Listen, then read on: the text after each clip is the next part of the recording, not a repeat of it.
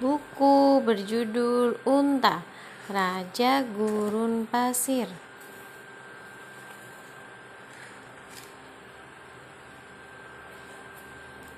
Lihat, ada binatang lucu. Mereka memiliki punuk. Binatang apakah itu? Unta. Iya betul, itu adalah unta. Mereka Ini tinggal di lagi padang pasir. Unta. Iya.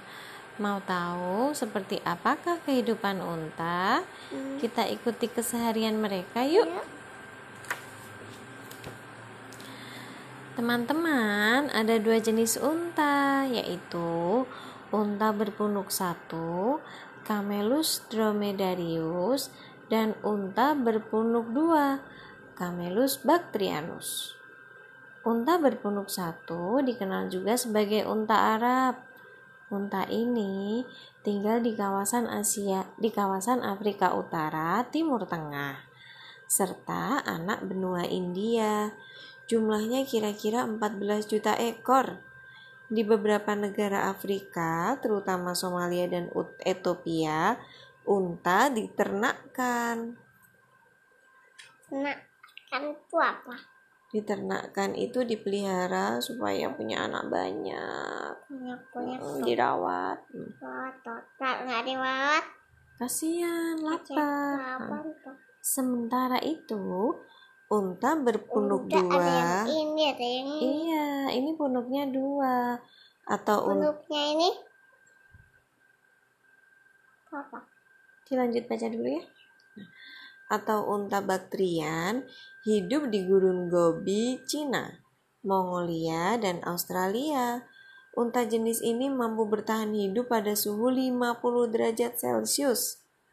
Sayangnya, populasi unta baktrian menurun sekitar 1,4 juta disebabkan oleh berbagai faktor. Di Australia, unta jenis ini dianggap sebagai penyebab utama pemanasan global. Kenapa Mbak Lala? Ini eh punaknya ah, satu apa tiga? Punuknya dua.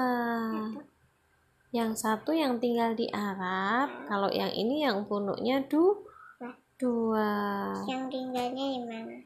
Australia sama di Cina. Menurut ahli sejarah, unta sudah dijinakkan manusia sejak 5000 tahun yang lalu. Unta dimanfaatkan daging dan susunya. Bahkan, susu unta lebih bergizi daripada susu sapi. Karena, minum susu unta. ya, Bisa kita ah, min- minum susu unta ya mah? Oke, iya. Karena kenapa susu unta lebih bergizi daripada susu sapi? Karena kandungan lemak dan kolesterol susu unta lebih rendah. Susu unta lebih kaya akan potasium, zat besi, dan mineral seperti sodium dan magnesium. Unta juga dijadikan hewan pekerja sebagai tunggangan dan pengangkut barang.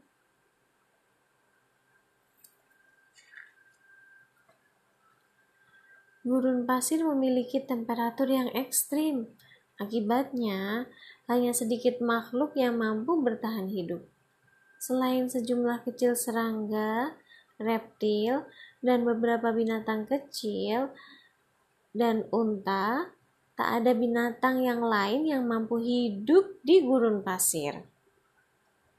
Karena panas banget lah. Apakah punuk unta berguna untuk menyimpan air? Ya nggak? Tidak. Punuk tidak berisi air, melainkan berisi lemak khusus. Lemak itu dapat diubah menjadi air dengan bantuan oksigen saat bernafas. Jadi Sat- ini lagi ngapain? Dia lagi bernapas nih, gambarnya nih. Iya, malah kalau bernapas gitu ya. Satu gram lemak dapat diubah menjadi satu gram air. Tidak itu saja, saat unta bernapas, uap air yang keluar dari paru-paru unta diserap kembali oleh sel khusus dalam hidungnya. Uap air ini membentuk kristal dan suatu saat dapat diambil. Jadi dia nyimpen air. Ini kakinya. Iya. Untuk lebih menghemat air, tubuh unta dapat bertahan hingga suhu 41 derajat Celcius tanpa berkeringat. Jadi unta tuh nggak pernah keringetan. Jika suhu udara melebihi angka itu, unta mulai berkeringat. Penguapan keringat hanya terjadi pada kulitnya, bukan pada rambutnya. Darah unta juga tidak mudah mengental. toiletnya dari rambut sama muka. Iya, kalau Lala keringatnya dari rambut sama muka ya. Hmm. Darah unta juga tidak mudah mengental. Ini terjadi karena sel darah merah unta berbentuk oval, bukan bulat seperti yang lain. Nih, jadi sel darahnya unta itu bentuknya oh oval. Oval tuh yang mana? Ini Yang ini. yang ini. Kalau yang ini lingkaran, yang ini gambar oval. Iya. Lain kalau me- me- merahnya tit bukannya ditambah ah, yang lingkaran apa oval Kalau kita yang lingkaran, ya. bukan yang oval Bukan. Ada fakta lain. Sistem kerja usus dan ginjal unta sangat efisien dalam menyaring air. Air kencing unta kental sekali. Kotoran unta juga sangat kering, sehingga dapat langsung dibakar. Itu terjadi untuk mencegah air terbuang dengan percuma dari tubuh unta. Ketika menemukan sumber air, unta mampu minum sebanyak 130 liter. Ini setara dari sepertiga berat badannya. minumnya pakai lidah Iya, minumnya banyak sekali ya. Untuk minum air sebanyak itu, unta hanya melakukannya dalam waktu 10 menit saja. Air yang diminum unta disimpan dalam punuknya dalam bentuk lemak. Ada sekitar 40 kg lemak lemak tersimpan di sana. kayak kita lemak Lala punya lemak ya? Punya dong ya. oh tenang kenapa orang nggak punya gimana kalau nggak punya lemak orang Iya, kedinginan ya lah ya. Bibir unta sangat kuat dan mirip seperti karet. Ini memungkinkan unta memakan semua jenis tumbuhan gurun yang berduri. Nih, ini gambar untanya lagi makan kaktus. Padahal tanaman kaktus itu banyak durinya, tapi giginya, tapi mulutnya unta nggak kesakitan karena seperti apa seperti karet. karet Iya. itu apa Karet kalau Lala minta mama karet gelang itu loh. Karet gelang itu loh. karet gelang buat apa Buat mainan Lala kan. Iya. Nah, bibirnya unta kayak karet itu. Oh. Tadi aku tuh kayak mah minta kait mama, mah bisa minta ini Iya. Selain itu, unta memiliki lambung berbilik empat dan sistem pencernaan yang sangat kuat, sehingga lambungnya mampu mencerna apa pun yang telah dimakan. Sekali makan, unta bisa menghabiskan 40-50 kg lumput. Tapi, dalam situasi darurat, unta mampu tidak makan dan minum selama 8 hari. Jadi unta ini kuat puasa ya. Puasa ya. Unta memiliki tiga kelopak mata. Kelopak mata yang ketiga berbentuk transparan. Bentuk itu membantu unta tetap dapat melihat meskipun matanya tertutup. Mata unta juga memiliki dua lapisan bulu mata yang panjang. Nih, bulu mata unta tuh panjang. Bulu mata ini saling kait seperti perangkap dan melindungi matanya dari debu saat badai pasir terjadi. Jadi unta punya tiga kelopak mata. Kelopak mata atas, kelopak mata bawah, dan kelopak mata trans transparan. Transparan tuh kayak kaca. Kayak kaca tuh. Jadi bisa melihat meskipun ditutup.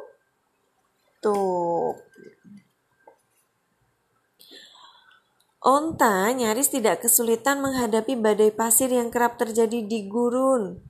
Onta mampu menutup lubang hidungnya sehingga pasir tidak masuk ke hidung. Hidung unta juga memiliki selaput lendir 100 kali lebih besar daripada manusia. Dengan selaput lendir yang besar, unta mampu menyerap 66% kelembapan yang ada di udara. Nih, hidungnya bisa nutup sendiri. Lala bisa nggak? Kayaknya Nggak bisa ya. kayaknya belum. Mm, Soalnya bolong. Maknya. Tadi tutup aku nggak bisa nahan. Iya. Kakinya sekarang nih ya. Tadi nyeritain hidung, sekarang kaki. Kaki unta yang panjang menjauhkan tubuh unta dari panasnya permukaan pasir. Telapak kaki yang lebar dan menggelembung membantu unta berjalan di atas pasir tanpa terperosok.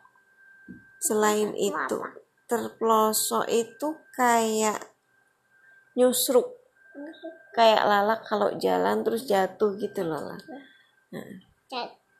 Pasti Kayak lala jalan di ini, pasir.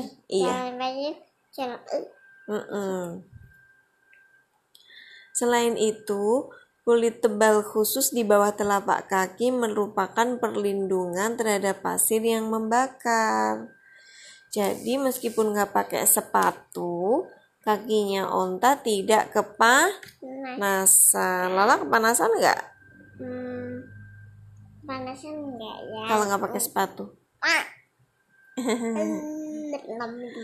Tubuh unta juga tertutup rambut dan bulu yang tebal.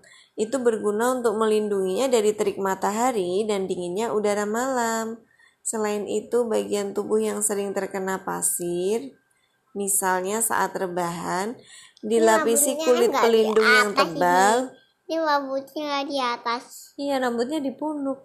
Kenapa di rambutnya dipunuk lah? Karena sering dipakai untuk rebahan, dilapisi kulit pelindung yang tebal untuk meredam panasnya pasir. Supaya apa? Supaya nggak kepanasan kalau dia lagi rebah rebahan. Kalau nggak ditutupin mah panas ya. Iya dong. Wih, kecil. Ini anaknya. Nah, ini yang bucan. Iya, Aku bisa Unta. bukan saya onta. iya. Unta berkembang biak dengan melahirkan. Satu anak dalam sekali melahirkan. Masa kehamilannya adalah 13 bulan. Beberapa menit setelah dilahirkan, anak unta sudah dapat berdiri dan berjalan.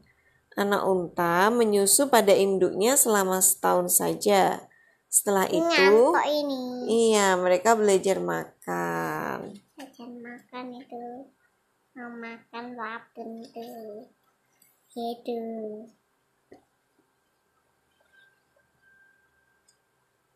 Suatu ketika diadakanlah lomba lari dan ketahanan fisik antara unta dan kuda. Semula kuda selalu berhasil menjadi yang terdepan.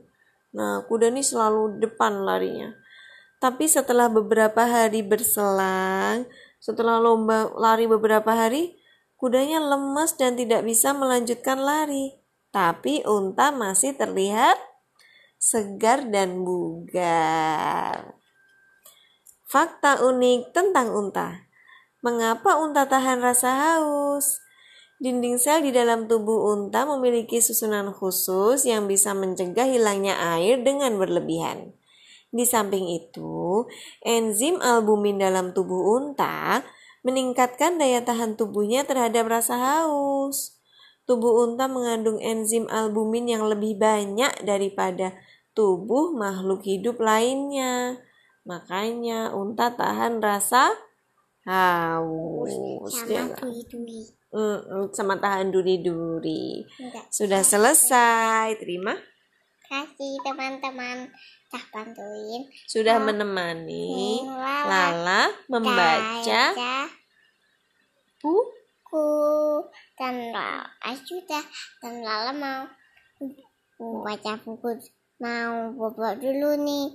Nih waya kumbia terima. Sa- sama-sama ya. Sama-sama Lala. Sampai. Sampai jumpa. Iya